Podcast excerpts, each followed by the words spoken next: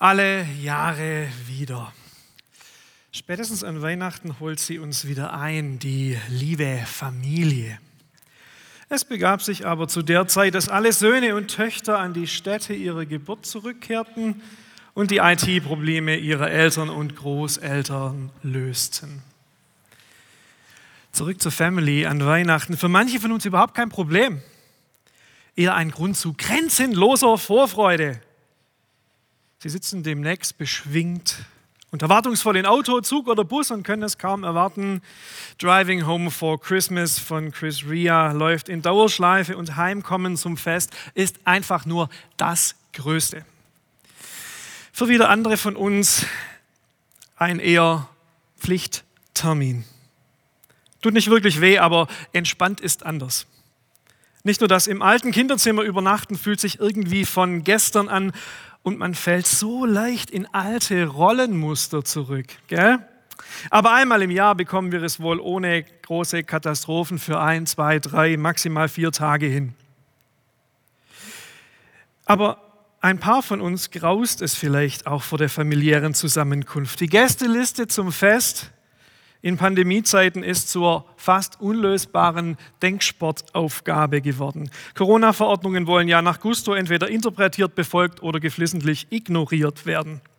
Das Heiligabendessen wird zum thematischen Minenfeld, Beziehungsstatus, Impfgesinnung, das leidige Kinderthema oder andere Konversationsfettnäpfchen möglichst vermeiden. Aber das Essen schmeckt gut, oder? Ja, möchtest du? Ja, gerne. Und manche von uns, sie bleiben ganz zu Hause. Und Binschen, Aschenbrödel, Sissy, Frodo und Kevin. Familie, ja, das war vielleicht mal oder das geht aus einem, welchen auch immer Gründe, dieses Mal nicht. Oh, wenn schon nur der 27. wäre und der Spuk endlich ein Ende hätte. Weihnachtszeit ist Familienzeit, so oder so. Liebe Kesselkirche, das war übrigens schon bei der ersten Ausgabe des großen Fests am Ende des Jahres so. Und auch in der sogenannten heiligen Familie geht es nicht ohne Spannungen ab. Immer wieder lesen wir, dass Maria und Josef sprachlos und verwundert über ihren Sprössling waren. Die Advents- und Weihnachtserzählungen, sie sind voll davon. Noch bevor Jesus überhaupt geboren wird, ist Maria verständlicherweise nicht so ganz klar, wie sie schwanger werden soll, wenn der Vater nicht Josef, sondern irgendein Geist ist. Und sie fragt berechtigterweise, wie soll das alles nur zugehen? Wie soll das alles nur zugehen? Und sicher auch richtig spooky für Maria und Josef, gleich nach der Geburt, Notgeburt, Spontangeburt im Stall, wird die Ruhe der frisch gebackenen Familie erst von Hirten samt Schafen und dann noch von orientalischen Royals gestört, die abwechselnd von Engelschören und wandernden Sternen berichten und nur gekommen sind, um ihren Sohn zu sehen. Und als die junge Familie sich langsam ein wenig aneinander gewöhnt hat und die stolzen Eltern nach einem guten Monat im Jerusalemer Tempel ihr Dankopfer für Arme weil mehr sind zwei Turteltäubchen nicht. Nach 3. Mose 12 ist es so das Minimum, was man opfert, wenn man einen Erstgeborenen in der Familie hat. Als sie dieses Opfer darbringen, da werden sie von einem uralten Männlein mit Namen Simeon abgefangen, der ganz verzückt vom Jesuskind irgendetwas vom Heiland der Welt stammelt und meinte, dass er jetzt in Frieden sterben könnte. Und sein Vater und seine Mutter wunderten sich über das, was von ihm gesagt wurde. Aber ihr Lieben, auch Jesus fremdelte ganz schön mit seiner irdischen Herkunftsfamilie. Als er bei einem weiteren Jerusalem-Besuch abhanden kommt, finden ihn seine Eltern im Tempel, wo er auf Augenhöhe mit den theologisch gelehrtesten Menschen im ganzen Israelreich diskutiert. Als Maria und Josef ihren Filius zwar erleichtert, aber trotzdem in tadelndem Unterton zur Rede stellen, meinte der nur, warum habt ihr mich gesucht? Wusstet ihr nicht, dass ich sein muss in dem, was meines Vaters ist?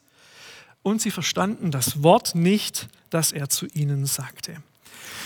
Ihr Lieben, ja, die von Nazareth, die hatten es nicht leicht miteinander. Aber das kommt in den besten Familien vor. Aber unser heutiger Predigtext, der schießt dann vollends den Vogel ab. Beim Jesus-Biografen Markus lesen wir im dritten Kapitel die folgende Szene. Jesus ist mit Anfang 30 ein unheimlich gefragter Influencer geworden und er hat eine große Masse komplett analoger Follower.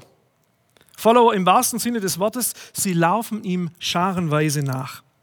Seiner Familie wird der ganze Hype um den Sohn und Bruder langsam unheimlich und sie wollen ihn mit Gewalt, so steht es exakt im Bibeltext, mit Gewalt wieder auf den Boden der Tatsachen zurückholen. Ich lese uns ein paar Verse. Und er, also Jesus, ging in ein Haus. Und da kam abermals das ganze Volk zusammen, sodass sie nicht einmal essen konnten. Und als seine Eltern und Geschwister das hörten, machten sie sich auf und wollten ihn festhalten. Denn sie sprachen, er ist verrückt geworden. Und es kamen seine Mutter und seine Brüder und standen draußen, schickten zu ihm und ließen ihn rufen. Und das Volk saß um ihn herum und sie sprachen zu ihm, siehe, deine Mutter und deine Brüder und deine Schwestern draußen fragen nach dir. Und er antwortete ihnen und sprach, wer ist meine Mutter? Wer sind meine Brüder? Und er sah ringsum auf die, die um ihn im Kreise saßen und sprach, siehe, das ist meine Mutter und das sind meine Brüder, denn wer Gottes Willen tut, der ist mein Bruder und meine Schwester und meine Mutter. Das hat gesessen, ihr Lieben. Mit einem Satz mal eben die bestehenden Familienverhältnisse komplett vom Tisch und auf den Kopf gestellt. Nichts damit, Blut ist dicker als Wasser, wie der Volksmund sagt. Die Genlinie wird kurzerhand ersetzt durch die Gottlinie. Meine wahre Familie sind alle, die Gottes Willen tun. Jesus geht es keinesfalls darum, und es ist wichtig zu sagen, dass ihm seine Eltern und Geschwister egal wären. Seine extreme Hochschätzung für die Familie der geliebten Kinder Gottes, die ihr Leben nach seinen Maßstaben gestalten und ist keinesfalls als Geringschätzung seiner Herkunftsfamilie zu verstehen. Jesus formuliert bewusst provokativ und plakativ, weil die neue Familie für ihn ein ganz großes Ding ist. Wir sprechen bei den Festen im Jahr, im Kirchenjahr ja immer von Pfingsten als den Geburtstag der Kirche. Aber hier an dieser Stelle Schon ganz früh in seiner Biografie lässt Jesus eigentlich schon die Katze aus dem Sack. Kirche und Gemeinde, also die Gemeinschaft derer, die mir zuhören, die mir nachfolgen und so leben und handeln, wie ich es ihnen erklärt und aufgetragen habe, sagt Jesus, diese Gemeinschaft, sie soll sich nach Familie und nach nichts weniger anfühlen. Gemeinde ist keine sonntägliche Neigungsgruppe, keine weltanschauliche Interessenvertretung und schon gar keine atemlose Arbeitsgemeinschaft. Gemeinde ist zuerst und vor allem deine Familie. Es gilt nicht mehr, Blut ist dicker als Wasser, sondern es gilt sein Blut für dich am Kreuz, sein unvergleichliches, unverbrüchliches Ja zu dir. Und das Wasser der Taufe, dein bewusstes Ja zu ihm, das macht dich zum Bruder oder zur Schwester Jesu. Das macht dich zum Familienmitglied in der himmlischen WG aus Vater, Sohn und Geist. Halten wir fest. Jesus fremdelt mit seiner irdischen Herkunftsfamilie und Jesus definiert Familie neu. Und wir heute, seine Kirchenfamily, ich habe den Eindruck, ihr Lieben, dass wir schon sehr früh damit angefangen haben, mit unserer neuen Familie zu fremdeln. Jesus fremdelt mit seiner alten und wir mit unserer neuen Familie. Schon nach kürzester Zeit findet die junge Kirche einige Gründe, um sich voneinander wegzubewegen. Der Familienverband scheint zu eng. Unterschiedliche theologische Meinungen, die Fliehkräfte charismatischer Leitungspersönlichkeiten oder nicht kompatible Vorstellungen davon, wie man Gottesdienst feiert, reißen die junge Gemeinde immer wieder auseinander. Und es kommt, wie es kommen musste. Einfach mal bei Wikipedia den Begriff Schisma nachschlagen und verfolgen, wie aus einer Linie innerhalb weniger Jahrzehnte und Jahrhunderte ein ganzes Geflecht unterschiedlicher Strömungen wird. Und das Resultat springt uns heutzutage entweder in der achten Klasse, in Rallye oder im Konfi-Unterricht ins Gesicht, oft in der Form eines solchen Schaubilds das Fremdeln unter den Familienmitgliedern grafisch festgehalten. Irgendwann, schreit immer wieder jemand, Status Confessionis, das ist Kirchenlatein für meine Schmerzgrenze ist erreicht, bis hierher und nicht weiter. Hier trennen sich unsere Wege, hier stehe ich und kann nicht anders. Ob es die Abzweigung im Jahr 1054 das sogenannte große Schisma war, bei dem sich die Wege der orthodoxen Kirche mit dem Mutterschiff getrennt haben, oder die Reformation ein halbes Jahrhundert später. Das Fremdeln war nicht mehr aufzuhalten. Und es wuchert weiter bis heute. Uneinigkeit beim Thema Taufe, Thema Sünde.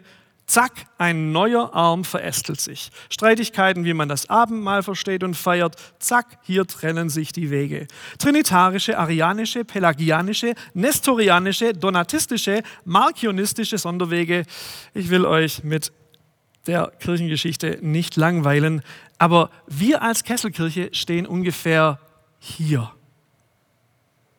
Unser Arm ist die evangelische, nein, besser die evangelisch-lutherische Kirche innerhalb der EKD nach der Version der Württembergischen Landeskirche. Und ihr Lieben, deshalb müssen wir heute ganz dringend über das Off reden. Ihr erinnert euch, wir hatten das Reich Gottes und unsere Gemeinde mittendrin mit der dreieckigen Schweizer Schoki verglichen, quasi die Toblerone-Kirchentheorie dass es in einer christlichen Gemeinde um das Ab, die Beziehung zu Gott geht, klar, no-brainer. Dass wir gemeinsam unterwegs sind und Beziehungen leben, das In, auch klar. Und dass uns Gottes Liebe zu denen nach draußen führt, out, die unsere liebevolle Hilfe oder mutiges Zeugnis brauchen, das schreibt uns Jesus dick und fett ins Stammbuch. Aber über allem, über allem Up in Out vergessen wir das oft viel zu leicht. Das oft oft. Wir sind ja schon genug damit beschäftigt, einfach nur die Gemeinde am Laufen zu halten. Invest in Public Relations, Kooperation mit anderen Stuttgarter Gemeinden und Kontakt halten zu unserem Mutterschiff Landeskirche, das erscheint uns schnell als leidiges Add-on, als unnötiger Mehraufwand, als entbehrliche Liebhaberei.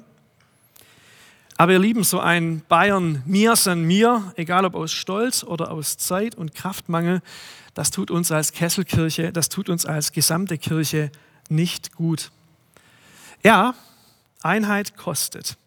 Einheit ist anstrengend, geschenkt, na klar. Stunde um Stunde in Sitzungen mit anschließendem Gratis-Hörsturz, habe ich mir erzählen lassen, wenn es mal wieder mehr als nur kontrovers war.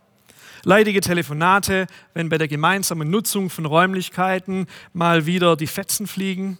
Genervtes Aushalten von unterschiedlichen Geschwindigkeiten. Mutterschiff, Tanker, schnelle Jolle, Kesselkirche. Festhalten am geschwisterlichen Austausch, trotz aller Unterschiedlichkeit. Ihr Lieben, Einheit kostet. Aber sie ist halt auch unbezahlbar, kostbar. Warum? Weil sie unglaublich kraftvoll ist. Wenn wir uns isolieren, wenn unsere kleinen Unterschiede uns davon abhalten, miteinander zu feiern, zu glauben, zu dienen, dann nehmen wir uns eine der zentralen Kraftquellen, die es im Reich Gottes anzuzapfen gilt. Okay, werden jetzt manche denken, das muss der ja so sagen, der kriegt ja sogar Geld dafür. Schließlich ist er landeskirchlicher Pfarrer und genau dafür angestellt. Außenministerium der Kesselkirche sein und die leidigen Public Relations managen, soll er doch machen. Dann können wir uns den wirklich wichtigen Dingen zuwenden. Das Off ist nice to have, aber mehr auch nicht. Solange es uns dient, okay, aber zu viel investieren ist eh am Ende vergebliche Liebesmüh. Nicht kraftvoll, sondern kräfteraubend, so erleben wir den Kontakt mit anderen auf unserem evangelischen Arm. Wir fremdeln so leicht, ihr Lieben. Und das schon in Familienkreisen, die für Außenstehende aussehen müssen, als wären sie doch ein Herz und eine Seele. Sie können nur ungläubig den Kopf schütteln, wenn wir erklären wollen, wo die Unterschiede liegen und warum man nicht miteinander kann. Und dann hören wir solche Sachen wie, ihr Christen, ihr versteht euch nicht und ich verstehe euch nicht. Eure Kirchengebäude sehen fast identisch aus. Ihr sprecht das exakt selbe Vaterunser, lest dasselbe Buch, bekennt euren Glauben mit denselben alten Worten. Ihr macht so komische Sachen mit Brot und Wein. Ihr tauft eure Gemeindeglieder, feiert am gleichen Tag der Woche zur fast gleichen Zeit Gottesdienst. Was euch trennt, ist doch augenscheinlich so unglaublich viel weniger, als was euch vereint. Worüber auch immer ihr euch streitet, ist völlig unverständlich für mich und hat überhaupt nichts mit meinem Leben zu tun. Für Außenstehende schlichtweg nicht nachvollziehbar und für viele unserer Zeitgenossen einer der Hauptgründe, wenn man den Umfragen glauben darf, sich von Kirche und Glauben möglichst fernzuhalten. Spaltungen schwächen die Kirche. Einheit wirkt dagegen ungemein anziehend. Und ihr Lieben, das hat Jesus vorausgesehen. Das Fremdeln untereinander in der neuen Familie ist für ihn eine der zentralen Herausforderungen im Reich Gottes. Deshalb verbindet er noch unterm Kreuz, kurz vor seinem Tod, seine Herkunftsfamilie mit seiner neuen Familie und versucht, alle zusammenzuhalten. Als nun Jesus seine Mutter sah und bei ihr den Jünger, den er lieb hatte, spricht er zu seiner Mutter, Frau, siehe, das ist dein Sohn. Danach spricht er zu dem Jünger, siehe, das ist deine Mutter. Und von der Stunde an nahm sie der Jünger zu sich. Das ist dein Sohn, das ist deine Mutter. We are family. Eine der letzten Amtshandlungen des irdischen Jesus und nach seiner Auferstehung geht es gerade so weiter. Ich lese uns ein paar ähm, Zeilen aus dem Johannesevangelium. Ich bitte aber nicht allein für sie, also für die Gemeinde, sondern auch für die, die durch ihr Wort an mich glauben werden, dass sie alle eins seien. Wie du, Vater, in mir bist und ich in dir, so sollen auch sie in uns sein, auf dass die Welt glaube, dass du mich gesandt hast. Und ich habe ihnen die Herrlichkeit gegeben, die du mir gegeben hast, auf dass sie alle eins seien, wie wir eins sind. Und in ihnen und du, ich in ihnen und du in mir, auf dass sie vollkommen eins seien. Und die Welt erkenne, dass du mich gesandt hast und sie liebst, wie du mich selbst liebst. Schon damals haben die Jünger ihn beten hören, ihren Jesus. Und er wiederholt sich. Redundanz, auf das sie alle eins seien. Aber noch mehr. Seit seiner Auferstehung betet er unablässig so für uns, seit 2000 Jahren. Ich bete, dass sie alle eins sind, damit die Welt erkennt, dass ich Gott sie liebe. Versteht ihr, was das heißt? Wenn wir nächstes Jahr als einer der drei Nutzer drüben in der neuen Martinskirche gemeinsam mit den anderen unser kirchliches Leben gestalten, dorthin umziehen, dann wird die Einheit mit unseren Geschwistern der Jugendkirche und der Nordgemeinde lauter von der Liebe Gottes zeugen als jeder noch so schöne Gottesdienst, den wir dort feiern. Nicht an unserer Theologie, an unserer Kreativität, unserer Musik, an unserem Style, unseren Predigten, sondern, so sagt Jesus, an eurer Liebe untereinander werden sie erkennen, dass ihr meine Jünger seid. Liebevolle Einheit in aller Unterschiedlichkeit ist so unglaublich anziehend.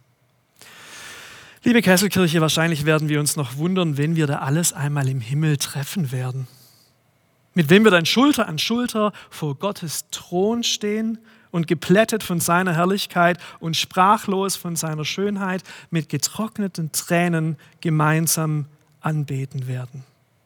Was hier auf der Erde jetzt wie unüberwindliche Gräben aussieht, das wird im Himmel keine Rolle mehr spielen. Für die himmlische Family Reunion gilt, in heaven, diversity will not be eliminated, it will be celebrated. Im Himmel wird Unterschiedlichkeit nicht beseitigt, sondern gefeiert werden. Also, ihr Lieben, verschwenden wir unsere Kraft nicht dafür, uns von anderen abzugrenzen, mit denen wir später sowieso gemeinsam einmal die Ewigkeit verbringen. Aber, und das ist das Krasse, das heißt im Umkehrschluss natürlich auch ganz provokativ, wer für interne Streitigkeiten noch Kraft und Zeit hat, der hat sich noch nicht im Reich Gottes verausgabt. Wer für interne Streitigkeiten Kraft und Zeit hat, der hat sich wohl noch nicht im Reich Gottes verausgabt. Wenn Micha 6 erledigt ist, dann können wir uns gerne streiten. Aber die Herausforderungen, die uns als Gemeinde, als Kirche, als ganze Gesellschaft ins Haus stehen, sie sind viel, viel, viel zu groß, als dass wir unsere ohnehin schon limitierte Kraft für das tägliche Klein-Klein mit unseren Geschwistern verschwenden könnten. Landeschleife. Zum Schluss möchte ich noch den großen Theologen und Kirchentheoretiker Johannes Oerding zitieren. Ey, ey, wenn sich alles in Kreisen bewegt, dann gehst du links, dann gehe ich rechts und irgendwann kreuzt sich der Weg, wenn wir uns wiedersehen. Egal wie weit wir uns entfernen, egal wie weit wir auseinander sind, wir haben den gleichen Mittelpunkt. Sicher hatte Johannes, der Evangelist, als Inspiration für seinen Hit Kreise unseren Predigtext vor sich, wo es heißt, habt ihr es noch im Ohr? Und er sah ringsum auf die, die um ihn im Kreise saßen und sprach, wer Gottes Willen tut, der ist mein Bruder und meine Schwester und meine Mutter. Jesus und Johannes Oerding sind sich also einig. Uns verbindet so viel mehr, als uns trennt. Wir mögen theologisch, liturgisch, musikalisch, stilistisch unterschiedlich sein, aber wir spielen immer noch im selben Team, tragen denselben Familiennamen, haben denselben Mittelpunkt. Um es im Bild zu sagen, jetzt bin ich sehr stolz auf das folgende Flipchart-Bild.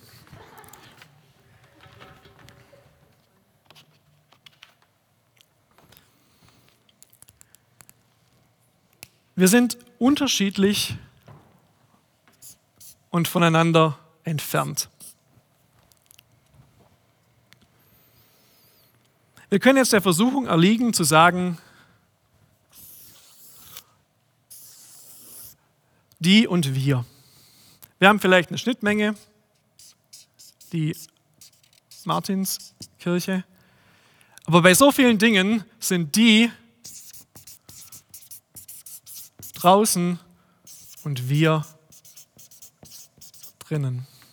Es heißt, wir bauen Zäune. Und wo es nicht anders geht, da muss man eben kooperieren. Wir bauen Zäune und definieren uns über Abgrenzung. Oder wir gestehen uns zu, dass wir unterschiedlich sind und dass wir nicht ganz beieinander sind, vielleicht sogar weit entfernt. Aber uns verbindet derselbe Mittelpunkt. Und von dem aus gesehen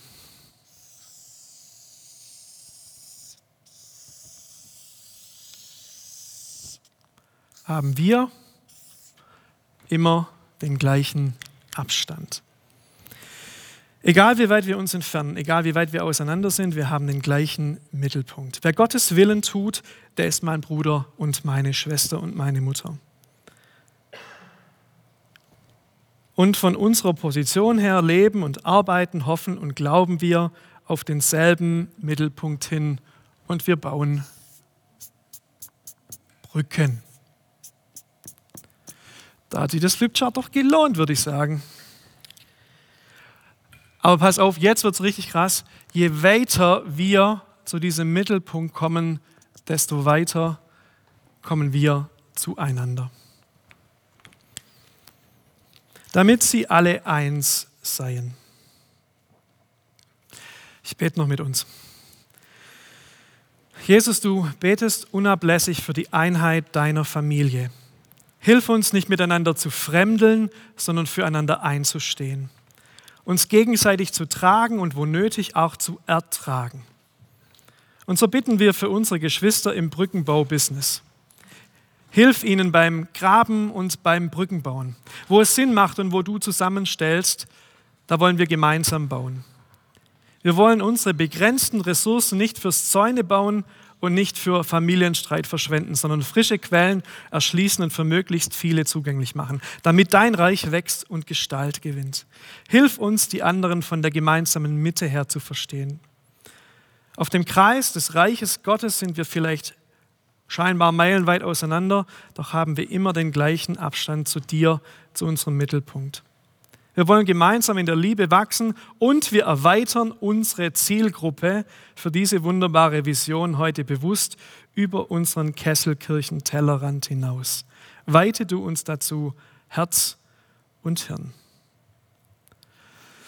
Amen. Und so geht mit den Klängeln des Apostels Johannes im Ohr an die Stätte eurer Geburt und löst die IT-Probleme eurer Eltern und Großeltern. Und dann im neuen Jahr, ihr Lieben, dann bauen wir gemeinsam weiter am Reich Gottes. Amen.